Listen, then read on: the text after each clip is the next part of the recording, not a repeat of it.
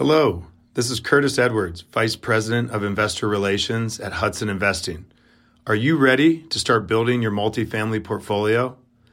Kent and I are excited to announce our newest deal in Spartanburg, South Carolina. This 157 unit property offers a unique chance to acquire a B class value add property for just 120,000 per door. This is well below replacement cost. De-risking the deal even further is a favorable loan assumption with over six years remaining at 3.73% fixed. With 50 economic development projects underway and 70,000 jobs within a 20-minute drive, the South Carolina upstate region is primed for above average job, population, and rent growth.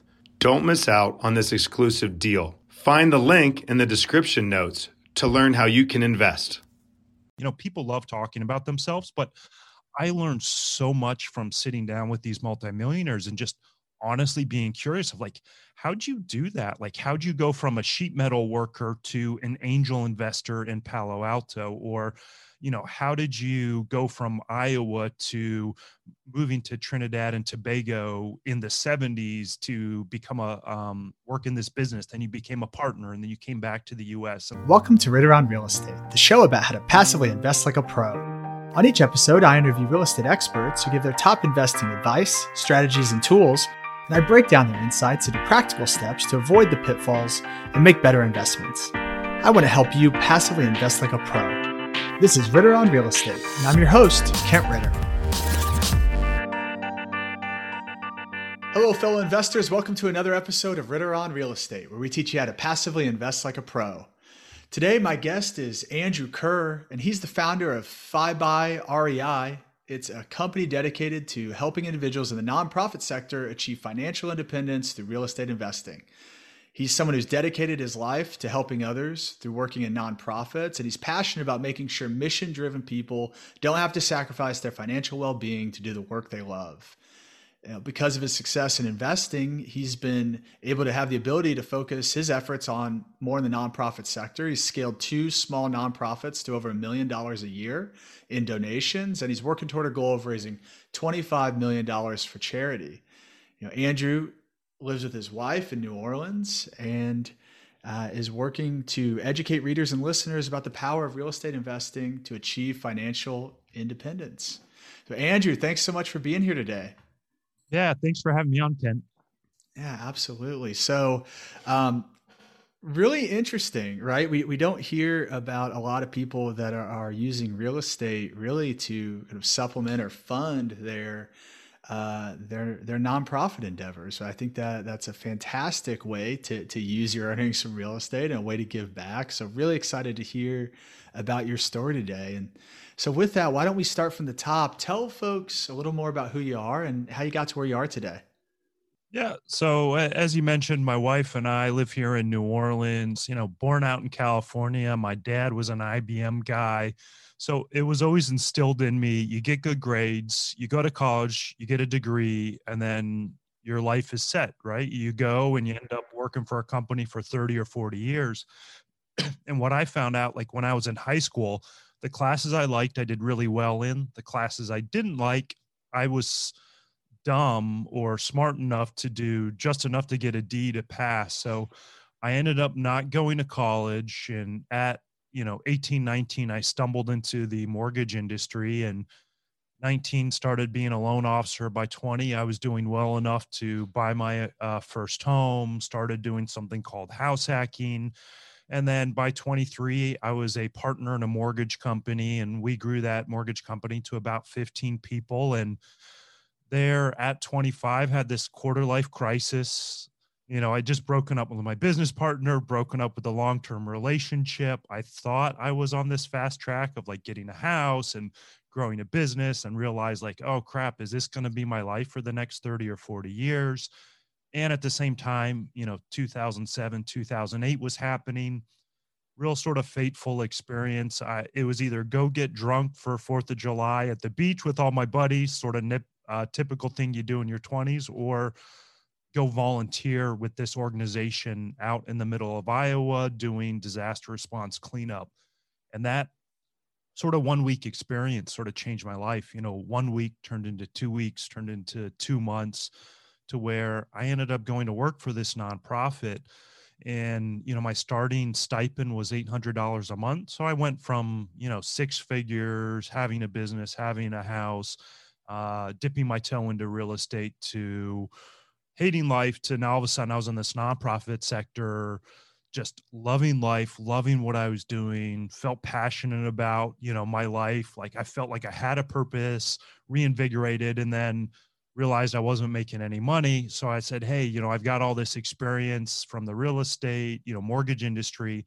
I'm going to start investing heavily in real estate and use that to build financial security and long term wealth so I can keep doing this nonprofit thing that doesn't pay, at, you know, really at all. And that sort of took me on, you know, a very wild ride where with the nonprofit, the first one I worked with was a disaster response. You know, I ended up uh, working in places like Haiti to Indonesia and Philippines, had the chance to meet some really cool individuals from all around the world, meet with hedge fund billionaires to, you know, building up this real estate portfolio to now I, I work with a nonprofit that uh, supports uh, a branch of the military. Um, and sort of I'll, I'll, sort of end with uh, around that point in 2016 i ended up building up a, a real estate portfolio of uh, 40 rental units. So it was very active and then decided uh, through sort of a small epiphany to you know go passive uh, because passive was an easier route and i didn't want to have this giant real estate business anymore where it took a ton of time gotcha. Wow that's a great journey. A ton to unpack there. I mean so what i'm hearing is um, a little bit of a different path than most right? You started out with a ton of financial success. I mean kudos to you for kind of taking that path to, to skip college which i think every day has a lower ROI on it as it becomes more expensive. Get right into business, learn it, become a partner very early. Be at the at the point where at 25 you're you're having these great problems to have, right? Where where you've yeah. you've now grown this business and you're like, okay, now you know what do I do? And then you have this moment which is man, I don't know. Like I probably would have been at the beach. I got to tell you, at the Fourth of July. So so kudos to you for going and volunteering, and that just sent you down a completely different path, right? And and you've been able to instead of using real estate as kind of the end all be all, it sounds like real estate for you has really become the mechanism or the machine to kind of fund your your true passion and your true pursuits, right? Yeah, you know, I think most people actually start this way, right? We get into real estate to build wealth. And then what ends up happening is a lot of us get active in real estate and get too active, and it ends up turning into this whole other business. And, you know, some of it is just the way marketing is done in the real estate world. It's like, you know, we want to interview people on podcasts that, you know, added a, a thousand units in 2.5 months or, you know, we show those crazy success stories. So it was like, you know, I got five units and then I was like, oh, I got to get the 10. And then I was like, oh, I got to get the 25. And then I was like, all right, I got to get to a, you know, 50 and then I'm going to get to 100 units. And when I hit 40 units, I was like, you know, I don't want to actively manage real estate. I want real estate to be a tool to let me, you know, have financial security and to be able to do the type of work that I love. And don't get me wrong, like I love real estate, but it's not something that I want to do for 40, 50 hours a week. And I think that's okay, right? And I think that's kind of what you're saying is the marketing is like you got to be out and acquiring and doing all this, but there's a very different path that you've been able to been able to find. And like that's great because not everybody's super passionate about real estate. There's a lot of people that love their day jobs, right? Yeah. But um, but it sounds like having that investment in real estate and that stability allows you to to kind of do the day job you'd like. And, and i imagine have more security in doing that as well. Yeah. Yeah. Absolutely. So when um so tell me a little bit about you know you've so you've got this active portfolio you've got 40 rentals that you're managing right and and then now you said you've moved over time you know, to be more of a passive investor. So, so how have you done that? You know, what did you, how did you kind of exit the active side? And then what are you doing now that you're a passive investor? Yeah. Oh, a lot, of good questions there. So, I one of the ways I started was college housing. So, you know, I was in my late 20s and I said, great, you know, I, I, understand college students. This is an easy, you know, niche for me to get into. And then at the same time, because I've been doing nonprofit work, helping rebuild communities after natural disasters in very poor parts of the world, I said, you know, hey, I, I can go to the, you know, rough parts of Durham or Raleigh. This was back when I was in North Carolina. And I said, you know, these are easy compared to some of the places I've been. So then I started doing affordable housing, you know, had some Section 8 as well. And to me, it just fit really well. And what, what ended up happening was I had uh, started building this really big portfolio and affordable housing is, is extremely challenging, but I was working on this deal again, you know, trying to shoot for the moon, get as many units as possible. I had bought up about 15, 16% of a neighborhood. And I had this goal to buy up the rest of the neighborhood. So I was out uh, putting together some plans to buy up the rest of the neighborhood. I was starting to get uh, commitments from other investors. I was talking with banks to secure a couple million in financing. And I just started talking with a commercial broker. And I said, look, you know, I have some rough ideas what I, I think this should value based on if I bought up all of these units. It was this old like combination of quads all together. And I said, well, if I can get all of them, there's 130 units in there. I know what it should be, you know, what I can increase the rents on, you know, but I'd love to get your professional opinion on what I could value this this whole thing at. And the idea was to raise some money, buy out all all the individual owners, uh, put it together back as like an apartment complex and then fix it all up and then sell it. And then you know i walk away with a million bucks and the investors are happy. And the commercial broker said you know andrew you've got a proven record. You put a plan in place. Would you be open to just selling? Because we could sell off your portion with all the plans you you've already done. And you could walk away. And at the same time, I was just starting to put a property management company in place for those affordable housing units. That way I could keep scaling if I brought it on. And when the commercial broker brought this up, I was like, holy crap, like that would be awesome. Like I don't have to actively manage this anymore because these were challenging tenants and these are tenants that, you know, didn't have internet access or if they did, they didn't have steady bank accounts. So they weren't paying online, which means you had to collect rent you had to go pick up money orders um, extremely extremely challenging and then i realized like hey i can sell this off and this will all of a sudden make me an accredited investor so i sold off uh, five of the buildings um, paid off some of the silent partners i had one of the buildings i had i 1031 did into a couple other properties and then i sort of realized like now i can invest in some of these bigger syndication deals that i'd been wanting to get into and that started to work so well that then i uh, over 2017 and 18 ended up liquidating the rest of my portfolio and started investing more into passive deals because it was this again it was this thing of like hey i built up this giant thing. It's taking all this time yes, it's building long term wealth for me and building some cash flow, but this is a job and I don't mm-hmm. want it to be a job. I wanted it, you know, I got into real estate to build security so I could do the nonprofit work that, you know, what wasn't paying very well at the time. Um, and, and that was sort of how I transitioned into passively investing. Gotcha. And so what was it, what is it that attracted you to um, to to choose to invest in in larger syndications, like you said?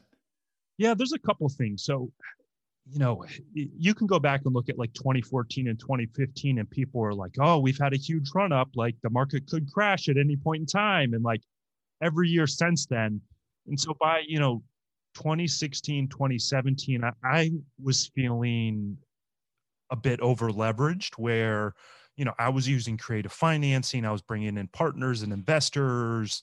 You know, we were structuring deals. And I said, you know, maybe I should start to deleverage. Like, you know, in my late 20s, early 30s, I was fine with that risk because I was single and dating at the time. But then I started realizing, like, hey, we're getting serious in a relationship. I don't want to be so leveraged. I don't want to have so much risk. So there was sort of that piece of it of like, let, let me look at deleveraging and the idea of not having, you know, loans where I was the personal guarantor was really attractive. So I could invest in a syndication and the only thing at risk was the capital that I was putting in. Um, the fact that it would be locked up for three, five, seven years, I really like that because one of the things I found is while I've always gotten better with money, I found if you eliminate temptation, then it, it makes it really easy, right? So, like, I don't let my wife bring cookies into the house because they're here, I'll eat them, right? So, same thing of like, great, I can put 25 or 50 grand into a syndication. It's locked up for seven years versus if it's sitting in cash or a money market account. Well, hey, I could go out and buy something with it, or I could invest it in something else that might not be as good as real estate. So that was the other piece of it. And then the last thing was I wanted uh, diversification, right? So I still wanted to be in real estate, but I wanted to be in multiple geographic areas because I had this idea of when there's going to be a pullback or a recession, it's not going to be like 20, uh, 2007 or 2008 where everything fell. I thought it might be more regional.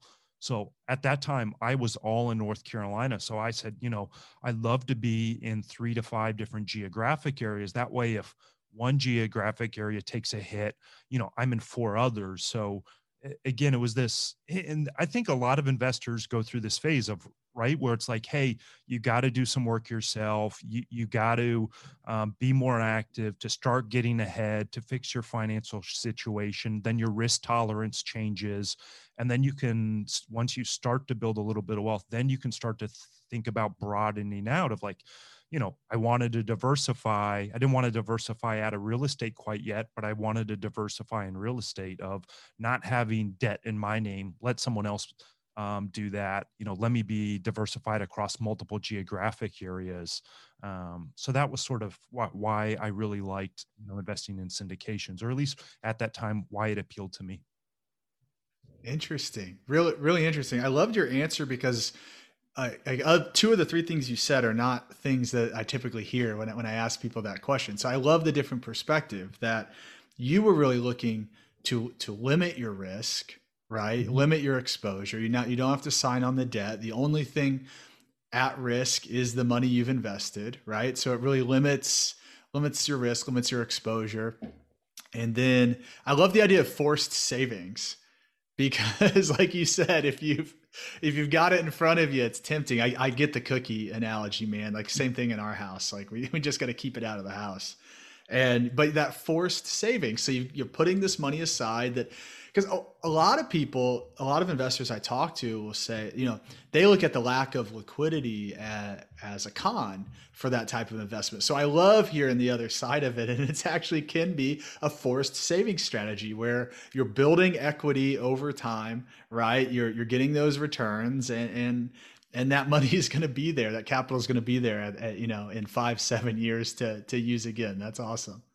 Yeah, you know, I I was really fortunate where my early business experience gave me a, a lot of, um, I guess, experience is the way to say it.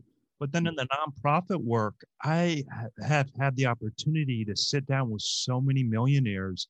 And I don't know if it was because I was coming from a nonprofit perspective and I was very, very curious and I'd ask great questions and actually be interested in what they're saying. You know, people love talking about themselves, but I learned so much from sitting down with these multimillionaires and just honestly being curious of like how'd you do that? Like how'd you go from a sheet metal worker to an angel investor in palo alto? Or you know how did you go from iowa to moving to trinidad and tobago in the 70s to become a um, work in this business? Then you became a partner and then you came back to the us and like have all these interesting routes and it gave me a lot of cool opportunities. And, you know, one of the things I got to do was go to the Dreamforce conference that's put on by Salesforce. and I got to hear a talk by uh, Richard Branson. And one of the my key takeaway from him was he said, I always try to firewall my businesses from each other. That way, if one business fails, it doesn't have this domino effect where it, it knocks everything down. And he told a story about how when he started the airlines, he made a deal with the airlines where, hey, if the business fails, you're taking back all all of the planes. And that just stuck with me. This like, how could I segment parts of my financial life to build security and to build diversification and not basically have a house of cards that if if something happens then you, are getting wiped out and you know those experiences listening to millionaires and billionaires and learning from them is what drove me towards that hey let's get debt out of my name let's do the have the sponsor take that on let's diversify across multiple geographic areas um, how can i be self-aware of knowing what my strengths and weaknesses are and doing things like creating that forced savings yeah, that that's really interesting. I love that perspective. And and you started that you said in in which year did you start kind of moving out of the passive or moving 20, out of the active? 2016. Yeah. And so how how has that gone now that you've kind of moved out and you moved into being a passive investor? I mean, how how have those investments gone? So far, they've been doing great. I actually have, um, you know, one coming back uh, this fall where they're um, prepping, getting ready for the sale, and then we'll get our our final distribution. They've gotten, you know, I've got my quarterly distributions ever since I I invested in it back in 2016. Um, you know, one or two deals had a problem early on where they thought they would start, you know, their quarterly distribution. You know, six months in, they had some trouble with getting contractors or bids coming in higher with the value add. But outside of that, everything's been going going really really well. So um, you know, overall, I'm really really happy with it. But I think some of that is people. I've had some friends invest in deals where they've had losses, and to me, that goes back to they didn't do the due diligence properly. They just said, "Oh yeah, great, the numbers look good. I like the IRR and the cash on cash, and oh yeah, it's a preferred return. That means it's guaranteed." And it's like, no, it's not really guaranteed, and you know they just throw the money in there and, and don't do their due diligence and i think that's one place where people get tripped up is like oh it's passive they're they're taking care of it. Well no you still should do your own due diligence up front and you should still manage that manager or that sponsor. Like you should be checking in when you get your quarterly statement you know read through that. If they do a call every quarter you should be getting on that call and asking questions if things aren't looking right. Um, yeah, no, I, I love that. You guys need to be listening to Andrew here. We talked about that a lot on the podcast, right? Like even though you're passive, it doesn't mean you're you're totally complacent. And I think those are a lot of really good tips. So yeah, I'm I'm curious to to expand on that a little bit. So tell us some of the, you know, some of the lessons you've learned being a passive investor. I think particularly around doing that due diligence up front, vetting those sponsors. What's that process look like for you now? Yeah, so I look at it as sort of three steps or maybe three parts. So, like if I get a deal brought to me, um, you know, I'll, I'll, get an email or get a call that says, "Hey, you know, we're we're getting ready to open a new fund, or we're looking at this deal. Um, we're getting ready to do a call in two weeks or in a week from now." I look at three things. First, I vet the geographic area. So I I don't even care about the deal yet. I want to know, hey, this is going to be in Oklahoma City, or they're talking about Dallas or Raleigh, North Carolina. I'm going to vet the geographic area. Do I feel good about how that geographic area is going to look over the next 10 years? So, if they're saying it's a three to five year hold period, I want that uh, area to be looking strong for at least seven to 10 years in case there's an issue and they can't sell or we have trouble refinancing we, and the property has to be held longer. Um, is there job growth? Is there uh, population growth? You know, I'll, I'll go look to make sure one, is that geographic area solid and do I feel comfortable with it? Um, and then from a personal standpoint, if I already have like three or four deals in that geographic area, it, it might not cause me to not want to invest in that deal, but I go back to my personal criteria of wanting to be diversified across multiple geographic areas. So if I look and say, great, hey, I've actually got too much capital in the area, it's just a okay deal, I'll pass on it. So after I vetted the geographic um, area, then I actually go into vetting the deal itself. You know, are they doing a value add strategy? Um, what are their current rents? What are they estimating for market rents? You know, one of the things I found when people put together the pro forma, some of they're, they're too optimistic, right? I like to be I'm probably a little too conservative on my underwriting. I found a lot of sponsors are too optimistic where they'll say, "Hey, we're going to move rents from 800 to 1200." I'll go and say, "Hey, let me use Rentometer, a tool like that, or let me go look to see what other apartments in in that city are going to actually rent for and hey they're estimating they can increase rents to 1200 i actually think 1100 is going to be tough that hundred dollar difference can make a huge ripple effect uh, on your exit value uh, of the property and on your cash flow. So I'll actually vet the deal. Um, what's the property look like? Do I feel like, hey, they're only estimating, you know, seven to eight grand to turn a unit and to fix it up? You know, all the HVAC systems are over a, a decade old. Eh, you know, their their capex is too small. So I'll actually look into the nitty gritty of the deal, how they do the poor pro forma? Do I actually think it's realistic?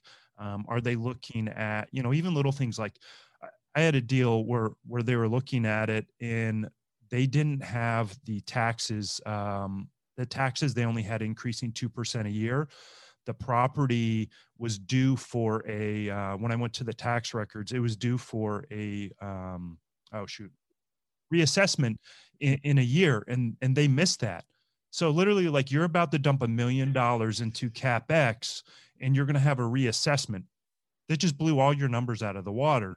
The deal was still good. There was still enough meat in there where it was good, but like that alone could could have killed the deal. Um, and you know the sponsor had done two or three deals, but it, somewhere along the line they just missed that or didn't know to check that, or you know they got caught up in the excitement. So I'll go in vetting the deal. So geographic area, vet that vet the deal. And then the third thing is the sponsor. So, you know, you could have the best business in the world, not even in real estate, you know, and one of the things I learned from being able to network on the nonprofit side with angel investors and uh, v, uh, VC folks out in California was one, they, they said, Hey, this ha- business idea has to be a good idea, but more importantly, it's the people right? I mean, you can have someone that has a dog shit idea, but if it's a killer team, they can pull it off.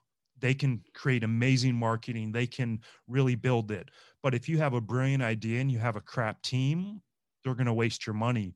So I sort of really took that approach of learning from those angel investors and those VC folks of how they look at the team and can the team actually pull off the deal. So, you know, there's everything from like, do they actually have the experience? Um, and I don't mind taking a little bit of a chance or a risk on folks if they're newer. So, you know, we invested in a, in a deal where, you know, the biggest deal that the person had previously done was like a 20 unit and now they're going to a 50 unit but they'd done a lot of 10 15 20 unit deals. So to me that was a good enough scale where if they were to come and say hey we're going to do a two or 300 unit apartment complex i would have passed because um, to me they just didn't have that level of experience. Um, then you want to do some due diligence like credit you know criminal screening. I mean google's your best friend. It's so easy now just to um, on, a new sponsor to to be able to find some of that that information of uh, making sure they're a good character that they've got the track record that that sort of thing. Because if you're putting you know hundreds of thousands of dollars with people you, you want to make sure that they actually are going to be able to execute on on that plan yeah, absolutely. This is like passive investor gold right here. Everybody should rewind the past couple minutes and listen to it again because I think that's you have such a sophisticated process as a passive investor and and I appreciate how you've taken what you've learned from talking with all these really smart people, these millionaires and billionaires, and how they look at deals, and you've incorporated that into your own strategy. But I, I think that's exactly right. You're evaluating the sponsor, the market, and then the deal right? And and in that deal, you're getting into that that nitty gritty, and you're you're active enough to to at least do what I would consider kind of, you know, these are kind of the top level things. They're not hard to do. Like verify what other apartments in the area are getting for rent, right? I mean that that's an easy step. It doesn't take long. And you even mentioned a great tool like Rent, Rentometer, which is an easy way to do that. It's free, right? And then getting into some like just just asking questions about those assumptions, right? And how how valid are those assumptions? How aggressive are those assumptions? And and yeah, and thinking about it in that way. So so I really appreciate your approach as a passive investor to evaluating those deals. Yeah, you know, I'll, I'll throw in one fourth thing is you know, if you're just putting in a small dollar amount or you're putting in the minimum, you can't really request major changes to the MOU or the PPM, but you should at least have a lawyer read through that for you, right? I mean, nine times out of 10, it's going to be fine, but you just want to double check, especially if you've never worked with someone before and you're not good at understanding all the legalese and that legal wording in a contract you know spend the 200 bucks to go sit down with a lawyer for an hour to read through and just have them pull out things and make sure you actually understand what what you're getting into and you know that goes back to earlier what i mentioned where you know unsophisticated friends would say oh yeah i'm getting an 8% guaranteed rate of return.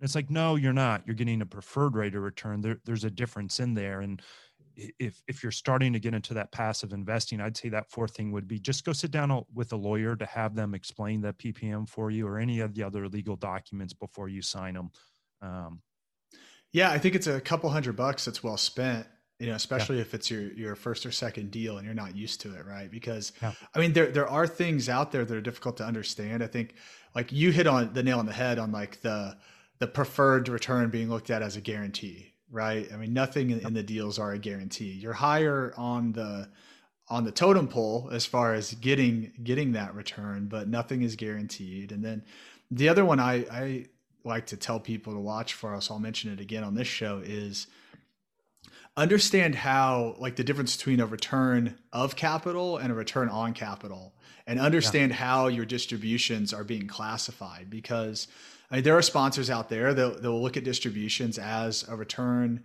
of capital, and in that way, you're reducing the you know your capital balance in the deal and and your preferred return, which is calculated off of that, and and ultimately, what you know, you're, you're working your your way down um, and working your return down. So, I mean, just things that are really important to understand that that really that PPM is that bible for the deal, and uh, you know if it says something in in the fancy presentation that they sent you, but it says something different in the PPM, it's going to be the PPM that's going to rule the day, right? And then the operating agreements as well. So make sure that things tick and tie and that things match up.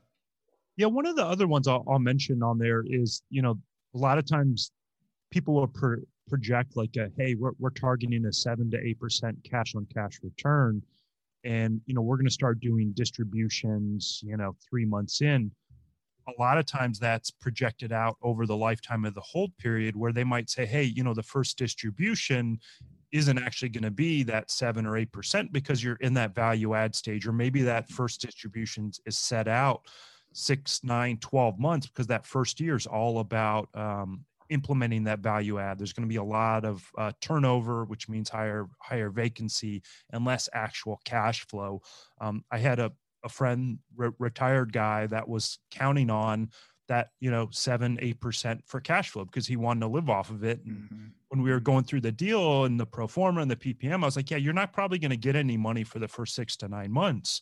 Um, you'll average that 7% cash on cash, you know, over the whole period. So there's little things like that of, you know, I, I love how you said it. The PPM is, is the Bible, you know, it, it's, it's what is going to, you know, really be the, the meat of the deal.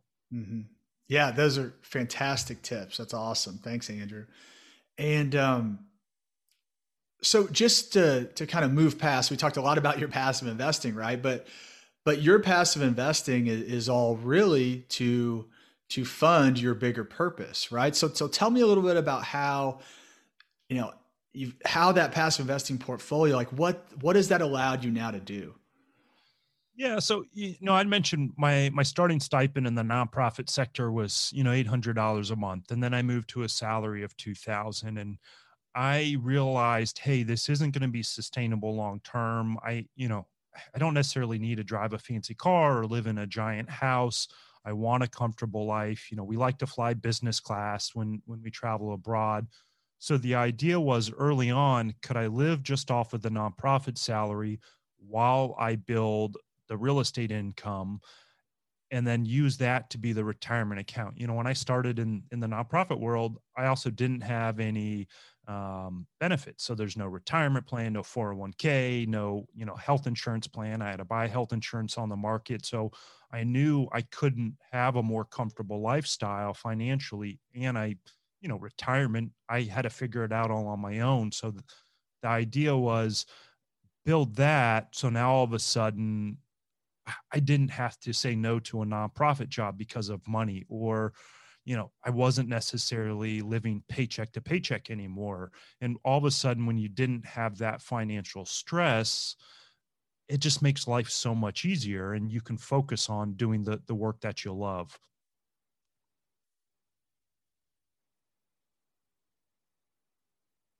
Yeah, so right now I actually work with uh, the Coast Guard Foundation. Uh, so we specifically support the men and women and their families uh, of the Coast Guard. So we've got a education initiative, and uh, this isn't a, a, foundation I started. I, I, work for them. They've been around for 51, 52 years. Um, so they do scholarships for the children of retired Coast Guard members and active duty members. We do scholarships for the spouses uh, because a lot of times as someone you know moves every two years or three years will help their spouse um, continue their education or maybe they were licensed to do a job in one state now they got to get re-licensed so we'll cover that licensing fee uh, we do workforce development so that way, as folks are transitioning out, they're able to land better jobs. Uh, we've got a fallen hero fund uh, for the folks that pass away in the line of duty. Um, and then we do a lot of stuff with morale and wellness where, you know, a, a small army by, base might be five or 6,000 people. A lot of the Coast Guard units are 20 people out on a remote uh, part of town. So, you know, when you're on that big giant military base, you got the movie theater, the commissary, the school, the daycare. You know, you can't put all it all that support infrastructure when there's a small little 50 year old building that only 20 people are in there. So we'll go in and provide like gym equipment and some recreation equipment just to help with morale and wellness for the folks. We'll do a lot of things like help put in barbecues. That way, you know, the 20 people stationed at the unit and their families can all get together once a week and have a nice grill to do a barbecue um, and, and cook out on. So uh, again, I, I, I love the nonprofit work, right? I mean, it's it's this idea of it's my purpose, it's what I feel good about and I let real estate build the long term wealth so I can do this nonprofit work. Yeah, I, I love that. I mean, I, I, think a lot of people could just sit on the beach and, and drink Mai Tais, right, with, with the position you're in. But you've used this real estate to really allow you. I mean, it's a lot of what what like people advertise, right? It's like real estate to live the life of your dreams or that you want to, and you're actually uh, you've actually realized that you're actually doing it. So I think it's just a really uh, inspiring story. I think for for myself, for others to hear like all the good that can be done once you've got that financial security in place. And you know, obviously for me, it's the nonprofit thing, but something that probably anyone can relate to that's still working a job. It's you're in a really different position when. I don't ever say, want to say you don't need the paycheck anymore, but all of a sudden now, you know, you're like, hey, if I got fired, like, cool, I don't have to rush out and find a new job. All of a sudden, you're now not afraid to speak up in that meeting or you're not afraid to take that risk. And, you know, that was part of why that first nonprofit I worked for, you know, we scaled them to, to uh, over $3 million a year. When I started working with them, they had annual revenue of half a million. And part of that was me be willing to take risks to try things. And then the founder was very open to that as well. And I wasn't afraid to sit down with him and say, hey, I think that's wrong, or um, I like this idea. And every nonprofit I've worked for since then, I got recruited for. Um, and all of a sudden, it's very easy to climb that corporate ladder when you're not afraid to speak up. Um, and I found when you have that real estate, all of a sudden now at work, you're a little more bold you got a little bit more confidence and you know don't be cocky and and that side of it but that confidence helps you be better at that job and all of a sudden you can start to climb that corporate ladder even quicker yeah i I think that's a great point. I'm glad you made that point because you know, I always think about it as like, well, at least you have a plan B if like if, if you get laid off, right? Which happens every day to folks they don't expect, but hadn't ever really thought of it as as that extra boost of confidence that that that it's kind of it goes back to whether you have that scarcity mindset and you're always worried yeah. about you know i don't want to say something because you know, i need this paycheck and like what's going to happen if i don't have it right and, and, kind of living in that fear versus just being open to say you know what let's let's try it out you know? Maybe i'll say something maybe my boss doesn't agree with but you know what? Who cares? Because because i've got my backup plan. I, like i love that just that kind of i mean that's just it's got to be just a good feeling to be in that place right? To not have to worry about that that primary income source and, and only having one stream of income. Well you know the second nonprofit I, I got recruited to go work for they were actually in a downward spiral. They were bleeding they basically had a couple good years when the founder had a book and he got a, a full ride to harvard um, to, for graduate school he had a lot of pr right when he got out of the military um, and he was had a nonprofit that was doing aid work in Kenya. And then as he was transitioning out of working out of the nonprofit and trying to have the nonprofit work on his own, their revenue was drastically dropping, you know, three years in a row. And I don't want to say it was like a, a, a sinking ship, but how many people want to go work for a company that is in a downward spiral? To me, that was a fun challenge of like, oh, I see what a lot of their problems are. I can come in and put in a strategy and execute really well on the strategy to turn it around. Where most other folks would have said, like, uh oh, I, I don't know, that that's a risk. You know, I, I might be out of a job in six months or a year where again, I didn't have that scarcity mindset of like, cool, you know, if it doesn't work out, I'm I'm comfortable. Like I at that point I couldn't just stop working altogether, but I, I could easily go find another job. And if it took a while to find a job, it wasn't a big deal. So it gives you that that flexibility as well to go try other jobs. Yeah, that's awesome. It gave you the ability to take on a job that most people wouldn't be able to, right? Because they, they yeah. need that paycheck. That would be too scary to, like you said, you know, you don't want to jump on the sinking ship, but you were able to have a huge impact. So yeah. really cool. Love, love the story, Andrew. And I appreciate you sharing it all with us and I think giving some inspiration to me and me and folks about what we can achieve with that financial freedom. Um, I want to take you through our keys to success round. I've got four questions I want to ask you. Yeah. The first one I, I think, man, is right up your alley. So it's as an investor, if you could only ask one question to a deal sponsor, what is that one question you should ask? Ooh, there's so many. My my default is what what's your biggest failure? right? Like if we're not talking about a specific deal, but you know, I'm vetting them, I want to know are they actually going to be truthful on where they've made a mistake and what did they learn from that mistake, right? Because everyone is going to make a mistake at some point. It's how you handle those mistakes and those failures it is where I see where personal growth happens. And I like someone that gets knocked down and gets back up and keeps on going versus if someone's never had any mistakes they're lying to you, right? Or they've only been in the market that is drastically rising mm-hmm. when it's easy to be successful. Right, right. Rising tide raises all ships. What are you most proud of in your career?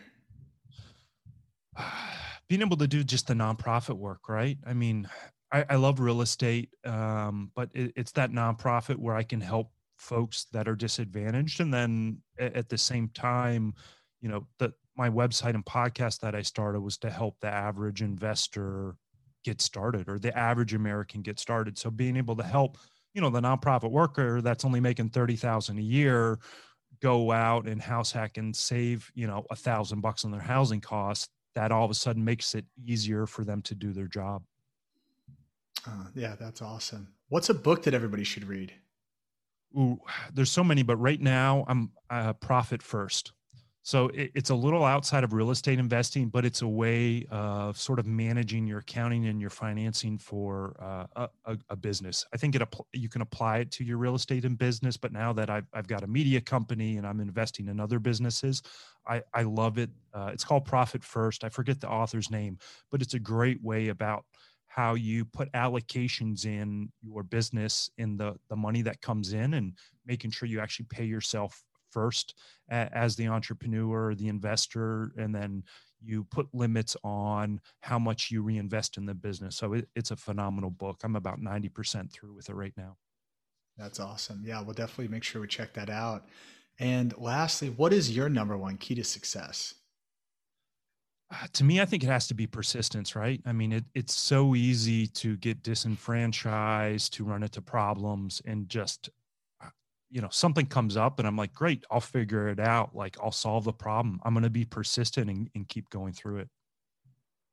Yeah, I, I think that's so critical. And I mean, that has been a common theme to to the answer for that question of successful people on this show it is persistence it's about like you said being able to get knocked down but get getting up again getting up one more time then you've been knocked down right i mean i just i think it just shows what it takes really to be successful in anything it it is about that persistence so well andrew thank you so much for for sharing all this great info today if folks want to learn more about you and, and what you're doing your website your podcast how can they get a hold of you yeah, my website's uh, F-I-B-Y-R-E-I.com. So Fibyrea. And the podcast is the House Hacking Podcast.